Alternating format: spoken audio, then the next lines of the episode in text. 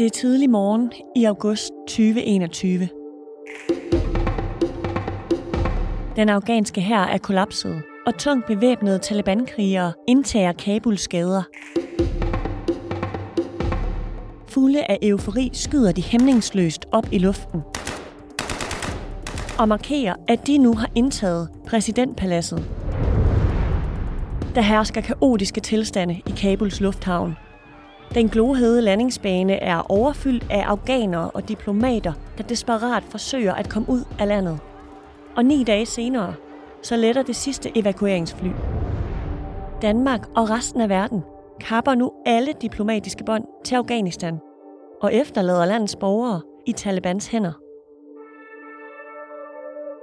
Men det vil en dansk imam nu lave om på. På trods af, at det danske udenrigsministerium fraråder alle rejser til Talibans regime, drager han ud på en mission for at konfrontere Taliban med kvinders manglende rettigheder. For Taliban dirigerer gennem fuld sharia-lov. Befolkningen lider, og kvinders rettigheder er en efter en afskaffet. Men kan en dansk imam overbevise Taliban om, at kvinder har ret til at arbejde og gå i skole? Han vil i hvert fald gøre forsøget. Og vi følger hans rejse. Du lytter til første afsnit af Imamens Mission. Jeg hedder Camilla Michelle Mikkelsen. Jeg hedder Navid Baik, og jeg er imam og phd studerende på Universitetet i Oslo.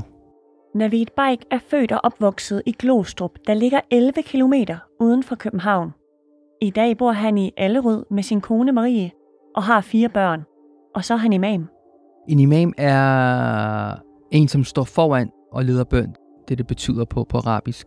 I dag forstår vi jo en imam som en person, som har en eller anden form for religiøs bemyndigelse, hvor han holder prædikner, underviser, virer mennesker, giver sjælesorg og på, på forskellige måder interagerer med, med, med, med samfundet. We begin with Afghanistan and the dramatic fall of the capital just today. Den 15. august 2021 indtager Taliban Kabul og erklærer sejr mod de afghanske regeringsstyrker. Efter 20 år er Taliban igen tilbage på magten. I hjemmet i Allerød følger imamen Navid Baik med i Afghanistans kollaps. Jeg husker, at jeg fulgt rigtig meget med i medierne, både danske medier og internationale medier, for at se, hvad er det, der, der foregår. Og der gik ikke lang tid, før vi fik billeder fra, fra lufthavnen, og det var noget, der har, har sat sig fast. Det her det er simpelthen det sted, hvor mange afghaners liv lige nu bliver afgjort. Om de kan få frihed og komme i sikkerhed mod lufthavn, hvorfra de kan blive evakueret, eller om de bliver smidt ud igen af de britiske soldater. Det var de billeder af, af tusindvis af mennesker, der står der på, på landingsbanen nærmest og, og vil ud af landet. Jeg ser to mennesker, der hænger fast på en flymaskine. Og den er lettet, og jeg tænker, nej, det kan ikke være rigtigt, det må være noget andet, der, der hænger. Men, men så bliver man fortalt øh, fra, fra journalisten, eller hvem der er, der kommenterer på billedet, at det er faktisk mennesker, der hænger på, og, og de ender så med at, er jo på et eller andet tidspunkt at, at falde ned og, og, og dø. Det, det, det synes jeg var, var hårdt at se. Og så de små børns ansigter. Altså nogle af dem kan jeg også godt huske deres fortvivlelsen og frygten for, hvad der nu skulle ske. Taliban er jo lige kommet til magten efter 20 år, og de har jo ikke rigtig styr på det, vel? Altså, og de står bare der og skyder op i luften og får få kontrol over de her menneskemængder, og de, og de kan heller ikke styre det. Altså, så det er bare kaos over det hele. Men også uvidsheden i, i forhold til, hvad der vil nu ske med, med, med landet, og hvilken retning vil, vil det nu øh, gå hen. Da Taliban overtager magten, lover bevægelsens øverste kommanderende, at de ikke vil undertrykke kvinder, som de gjorde det i 90'erne. Men siden magtovertagelsen, så afvikler Taliban langsomt den ene kvinderettighed efter den anden. De indfører forbud mod kvinder på arbejdspladser. Kvinder skal gå tildækket på gaden, og de må ikke befinde sig i parker, svømmehaller eller træningscentre. Og i slutningen af 2022 rammer Talibans stramme regler også de kvindelige universitetsstuderende. En decembermorgen sidste år møder kvindelige studerende op på universitetet som sædvanligt. Men noget er forandret. Bevæbnede vagter blokerer dørene. Kvinderne sendes hjem. The Taliban says it is banning women from private and public universities effective immediately, and this is the latest move from a group that has been dismantling the rights of women in Afghanistan since it took control of the capital, Kabul, in the summer of 2021. Jeg ser jo øh, nogle videoer i december 2022, hvor de lukker ned for universitetet, og de får at vide fra deres lærere, øh, professorer og undervisere, at, at, at de kan ikke komme til undervisning mere. Og der bryder nogle af de her piger sammen.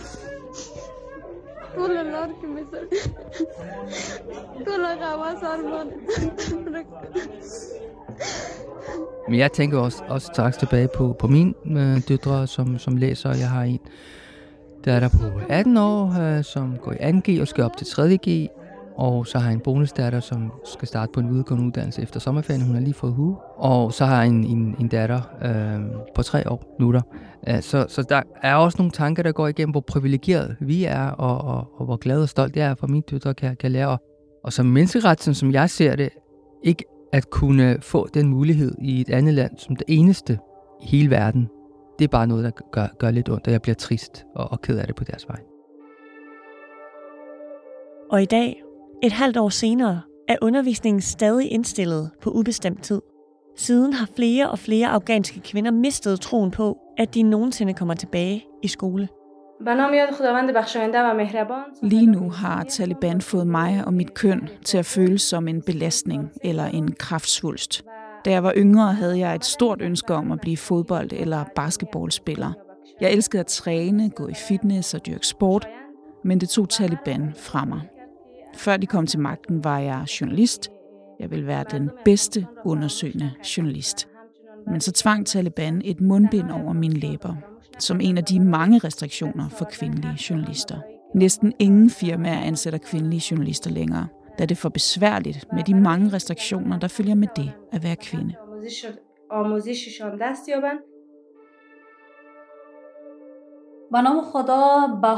Talibanerne vil hele tiden komme med undskyldninger og forklaringer for, hvorfor man ikke kan genåbne skolerne. Kvindernes rettigheder respekteres ikke, for kvinder har ringere adgang til alt.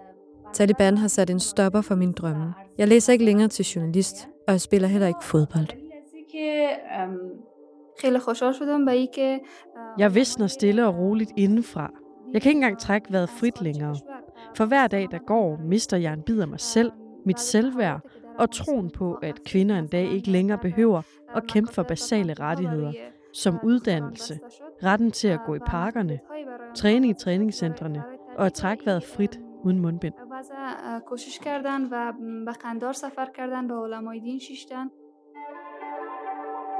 Navid Baik begynder at tænke over, hvad han kan gøre for at hjælpe kvinderne. Alhamdulillah, inna alhamdulillah. Han laver fredagsprædikener med fokus på kvinderettigheder,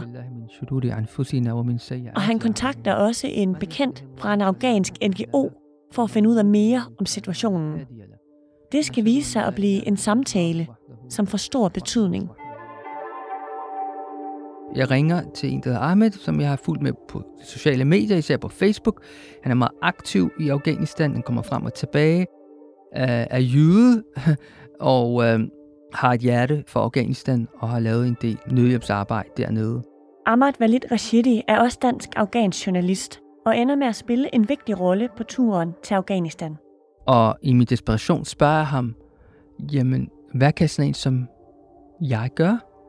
Og så siger han sådan meget kontant og bestand, som han nu er, ja, kom herned og snak med dem.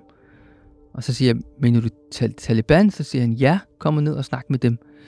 Og så tænker jeg først, at han, han laver sjov med mig, siger, men hvad, hvad kan vi egentlig udrette? Altså, hvem er vi? Hvad med vores sikkerhed? Vil de overhovedet give os visum for at snakke om de her emner? Og øh, altså, kommer vi ikke til at ødelægge vores karriere på det her? Altså, det var rigtig, rigtig svært. Men tanken om at rejse til Afghanistan for at kæmpe for kvinders rettigheder vokser på Navid Baik. Og en morgen fortæller han sin kone, at han har fået visum til Talibans regime. Jeg kan huske, at vi, er, vi ligger ned i, i, i sengen, og så tænker jeg, nu er det måske nu er det rigtige tidspunkt at, at tale om de her ting, fordi det er jo, som man ved, timing er jo alt afgørende i et forhold, når man skal fortælle om følsomme ting. Men jeg øh, ligger ned i sengen øh, sammen med min kone og vælger at fortælle hende, at øh, skat, nu har vi fået visum øh, til Afghanistan, og så, du ved, jeg havde tænkt lidt på turen, og nu har vi endelig fået visum, og det ser ud til, at det bliver, bliver til noget. Og så er der stillhed i et øjeblik, og så kigger hun på mig og siger, vil du ikke se dine børn vokse op? Og så... Ja, så bliver jeg også stille, og, og synes, det, det, det gør lidt ondt. Sådan, og, Men ja. får det dig til at tvivle, at din ja. kone reagerer sådan der? Ja, ja, ja. Fordi, fordi hvis hun siger nej, det, det, det må du ikke så tager jeg ikke sted. Og gør hendes umiddelbare reaktion, der er, vil du ikke se dine børn vokse op, der er bekymret for, hvad kan der egentlig ske, hvis jeg tager afsted? Ja, og, og der kommer alt muligt billeder op i, i mit hoved af selvmordsbomber og skuderier og, og droneangreb og alt det der. Øhm, så ja, altså jeg, jeg går så langt også og, og søge på, om amerikanerne og, og NATO stadigvæk laver droneangreb i Afghanistan. Fordi tænk, hvis jeg sad ned og havde holdt et møde med, med en af Taliban-lederne, og så lige pludselig kom der en droneangreb. Ikke? Så man tænker jo om alle mulige scenarier, som går rundt i ens hoved. Og, øh, og det gør, gør jeg også. Det kommer også billeder af, når okay, altså, jeg elsker mine børn, og, og, og, og vil gerne være sammen med dem, så, så længe det er muligt, så længe uh, mit liv varer, eller deres liv varer. Så så det er også nogle af de ting, som, uh, som spiller ind.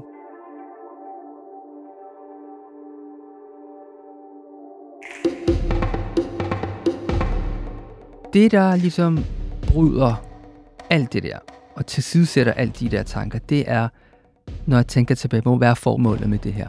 Og der er to formål. Det er at se på din humanitære situation, og det er at snakke om, om kvindeuddannelse og kvinderettigheder men i sidste ende, dem som har magten, som har, kan gøre noget, det er Taliban. Det vejer mere. Det kan godt være, at jeg skal leve en hule. Det kan godt være, at jeg får nogle øretæver, når jeg kommer tilbage. Men formålet er meget, meget vigtigere. Hellere være en smule naiv, end at være kold eller handlingslarmet. Navid Baik har aldrig været i Afghanistan, og han taler ikke sproget. Alligevel er han fast besluttet på, at kvinderne skal tilbage i skole og han vil rejse til Afghanistan for at lægge pres på Taliban. Martin Markusen er ekspert i diplomati på Syddansk Universitet. Han kalder imamens mission for en nytænkning af det danske diplomati. Det lyder i hvert fald som en, øh, en, en innovation i det danske diplomati, hvis det er det, der finder sted. Det er interessant. I Danmark har vi ikke øh, før arbejdet med, at øh, religiøse overhoveder skal, øh, skal bruges i en eller anden diplomatisk indsats for at få hul igennem til andre religiøse overhoveder i eksempelvis Afghanistan. Det er, det er nyt. Han er også øh, Navid Baik her, vores imam, taget afsted på egen hånd, så han er ikke sendt afsted af nogen.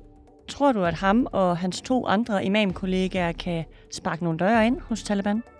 Der er faktisk en, øh, en stor fordel ved, at det ikke er en, en klassisk øh, diplomat eller en såkaldt øh, vestlig nødhjælpsmedarbejder, der møder op i Afghanistan derude i øh, felten, men derimod en, øh, et religiøst overhoved, simpelthen fordi de taler samme religiøse sprog. De kommer for, for, for det samme, kan man sige, ideologiske udgangspunkt, men har selvfølgelig nogle forskellige tilgange til, hvad religionen, hvordan religionen skal fortolkes, hvordan den skal bruges, hvilken rolle den skal spille. Så i alle tilfælde vil man forvente, at når sådan to øh, religiøse aktører mødes, at de ikke vil møde hinanden med paraderne over, men tværtimod paraderne nede og parat til at indgå i en eller anden form for dialog.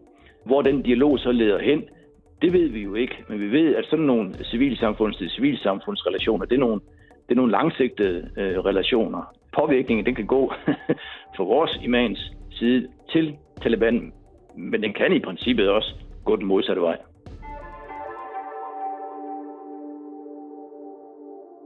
Navid Baik skal nu samle et hold af imamer, der vil med til det restriktive Afghanistan. Siden Taliban kom til magten, har Danmark ikke haft diplomatiske forbindelser eller nogle officielle aktiviteter i landet, hverken økonomisk eller politisk. Og at samle et hold, der tør tale kvinderettigheder med Taliban, det viser sig at være en stor udfordring for imamen. De var faktisk bange. Uh, og nogle af dem sagde, at, at, at de lande, vi lever i, hvis vi tager afsted, så vil vi blive stemplet som dem, der er gået i seng med Taliban, og dem, som, som støtter ekstremister og, og militante. Og det er jo ikke en særlig rar etikette at få på, hvis man arbejder for eksempel i det offentlige, eller har en, en, et ansvar i, i samfundet. Men så er der også det andet med internt. Altså, der kan også være nogle organer i deres menigheder, som ikke bryder sig om, at man deltager i, i, i de politiske, religiøse sådan, samtaler, eller ligefrem nogen, som er, har forfulgt og har forladt Afghanistan, fordi de har været forfulgt af Taliban, og så lige pludselig skal vores imam for den lokale måske ned til Afghanistan for at snakke med nogle af de samme mennesker, som, som man måske er blevet bange for og har, har flygtet fra lige fra. Men til sidst lykkedes det Navid Baik at samle et hold af imamer. En norsk og en tysk imam siger ja til at rejse mod Talibans regime, og Navid Baik han går nu i gang med at skrive et brev til Taliban. Jeg mener, jeg sidder derhjemme i min stue på en sofa, som øh, min mor har foræret mig. Der tager jeg simpelthen øh, en ny Word-dokument op for ny, og så begynder jeg at, at, at, at skrible To the government of the Islamic Emirate of Afghanistan, Assalamu alaikum wa rahmatullahi. We hope and pray that you are in the best state of Iman, inshallah. We ask Allah to protect and preserve Afghanistan, its honorable people and its unique heritage. Det handler om, uh, hvorfor vi skal derned, hvem vi skal mødes med, hvad vores formål er. Du sender brevet. Det kommer til Taliban. Svarer de dig nogensinde på det her? de svarer mig ikke direkte på brevet.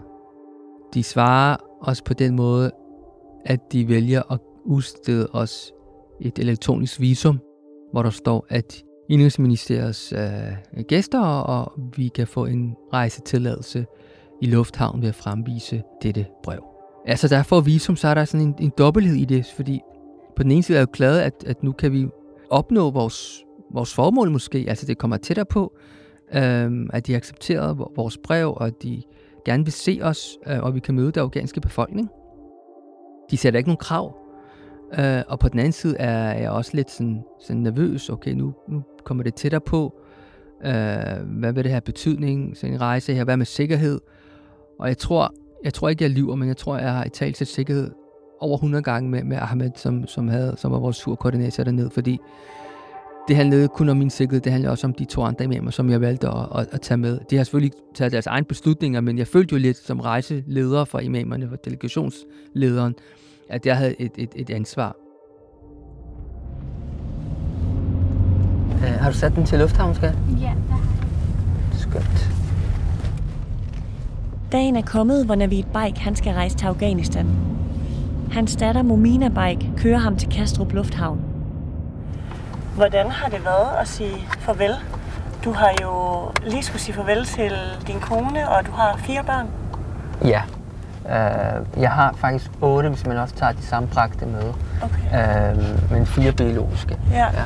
Så jeg har sagt uh, farvel til, til næsten alle sammen uh, fysisk, men uh, hvad hedder det, Isak og uh, Nura, som er min yngste, uh, på 3 og 11 måneder, mm. dem uh, afleveret i, i vuggestuen, uh, som jeg plejer at gøre her uh, i disse tider, og uh, man bliver selvfølgelig berørt af det, ikke? Og, mm. og det gjorde jeg jo også, og så man, man kysser dem lige en ekstra gang, og vi kigger på dem en ekstra gang, inden man tager afsted. Så ja, det, det, er, det er altid uh, lidt sådan lidt modigt, når man skal forlade sine børn uh, og familie, um, og skal væk på, på en rejse. Og ser sådan en som, som den her, som, som, er, uh, som jeg, jeg har jo aldrig uh, taget på sådan en rejse tidligere.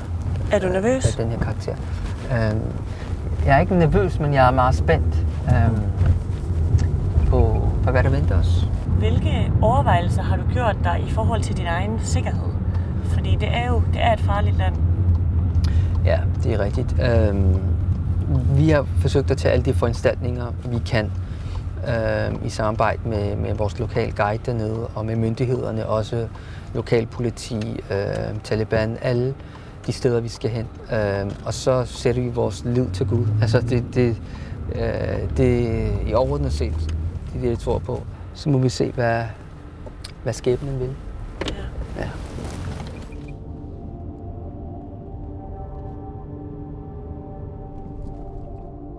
Det er på ingen måde en ufarlig mission, Navid Baik begiver sig ud på. Siden Talibans fjendtlige overtagelse af Afghanistan har Udenrigsministeriet frarådet alle rejser til landet, og ekspert i diplomati hos Syddansk Universitet, Martin Markusen, opfatter også Afghanistan som et farligt land. Jeg vil endda våge påstå, at, at selvom han møder op med religiøs baggrund, som på en eller anden måde skulle virke tillidsvækkende på Taliban, så kan det ikke udelukkes, at han på en eller anden måde udsætter sig selv for fare ved at øh, møde op i Afghanistan. Og det må man da sandelig håbe, at, at, at han, han kommer sikkert tilbage igen. Captain Crew, prepare for takeoff.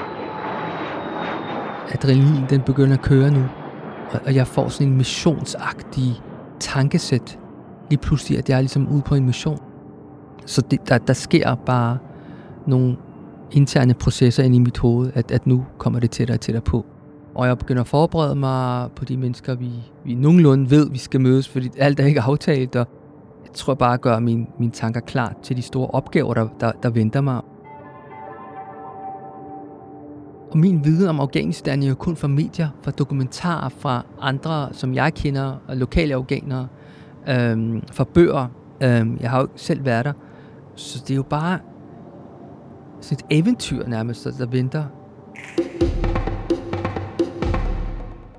Efter 24 timers rejse, så kan de stå af flyet i Kabul. Gruppen består nu af Navid Baik, de to udenlandske imamer og deres tolk og turkoordinator, Ahmed Walid Rashidi. Altså ham, der foreslog Navid Baik at drage mod Talibans regime i første omgang. Så når vi træder ud af, af flymaskinen, altså det, det, det er ret varmt, jeg tror, det er på et tidspunkt i, i Kabul. Det er tidligt om morgenen, men der er måske 28-27 grader eller sådan noget. På lufthavnen er der de sådan helt almindelige medarbejdere, som man ser i uniformer, som jeg går ud fra har dem, som har tidligere været der, også før Taliban. Der er også kvindelige ansatte i lufthavnen, og det er også noget, der, der er let at chokere mig, fordi jeg troede, at, at de ikke måtte arbejde mere. Der er nogle stykker. Og så er der Taliban vagterne, som, som står med, med, med deres øh, automatiske øh, maskingeværer og deres sådan, traditionelle tøj. Så det er som om, at de ligesom har, har den øverste bemyndigelse, men de lader de andre medarbejdere i på immigrationskontor gøre, hvad de skal, men de har ligesom et øje, øh, et ekstra øje på, på alle mennesker, der kommer. Lufthavnen er proppet med mennesker. Her er mænd med langt skæg og flere bærer Kalashnikov-rifler og turbaner. For at komme ind i Afghanistan skal imamerne gennem en migrationskontrol. Og her opstår turens første udfordring. Det, der sker, når vi, når vi lander og står i kø, så lige pludselig kommer der nogle vagter øh, til os og siger, at nu kan I få lov til at vente herinde til vi øh, ser på jeres, øh, på jeres visum. Øh, og så bliver vi klartet ind i lille hjørne, og, hvor der er ja, 4-5 stole eller sådan noget. Det er også noget, som, som chokerer os faktisk ret meget, fordi øh, hvad er det, der foregår her? Men vi sidder der og venter og, og venter og venter. Der går faktisk ret lang tid, og jeg ved ikke rigtig, jeg bliver lidt nervøs for, men hvorfor går der så lang tid, og hvorfor får jeg ikke så meget at vide, og vi er sultne, vi har lavet en døgn, og jeg har ikke sovet hele natten, og vi er rigtig, rigtig trætte. Vi har det ikke særlig godt med, at Taliban de beholder vores pas, øhm, og det er fordi, jeg tænker, jamen, hvad kan de finde på at gøre? Er det, er det fordi, vil de øh, lave flere undersøgelser på os? Øh, kan de finde på at misbruge vores pas? Skal vi ind til noget forhør snart? Er de kommet i tvivl om, hvorvidt de skal lade os komme ind? Altså, øh, der, der er mange tanker, der går i hovedet på mig. Vi efterlader Navid Baik og resten af gruppen i migrationskontrollen i lufthavnen. Taliban har netop konfiskeret deres pas. Hvad der nu skal ske, aner gruppen ikke. Men én ting er sikkert. Lige nu er de fanget og tilbageholdt af Taliban. På fremmede jord, hvor langskækkede mænd med Kalashnikovs rifler drøner ind og ud af lokalet. Det her var første afsnit af Imamens Mission.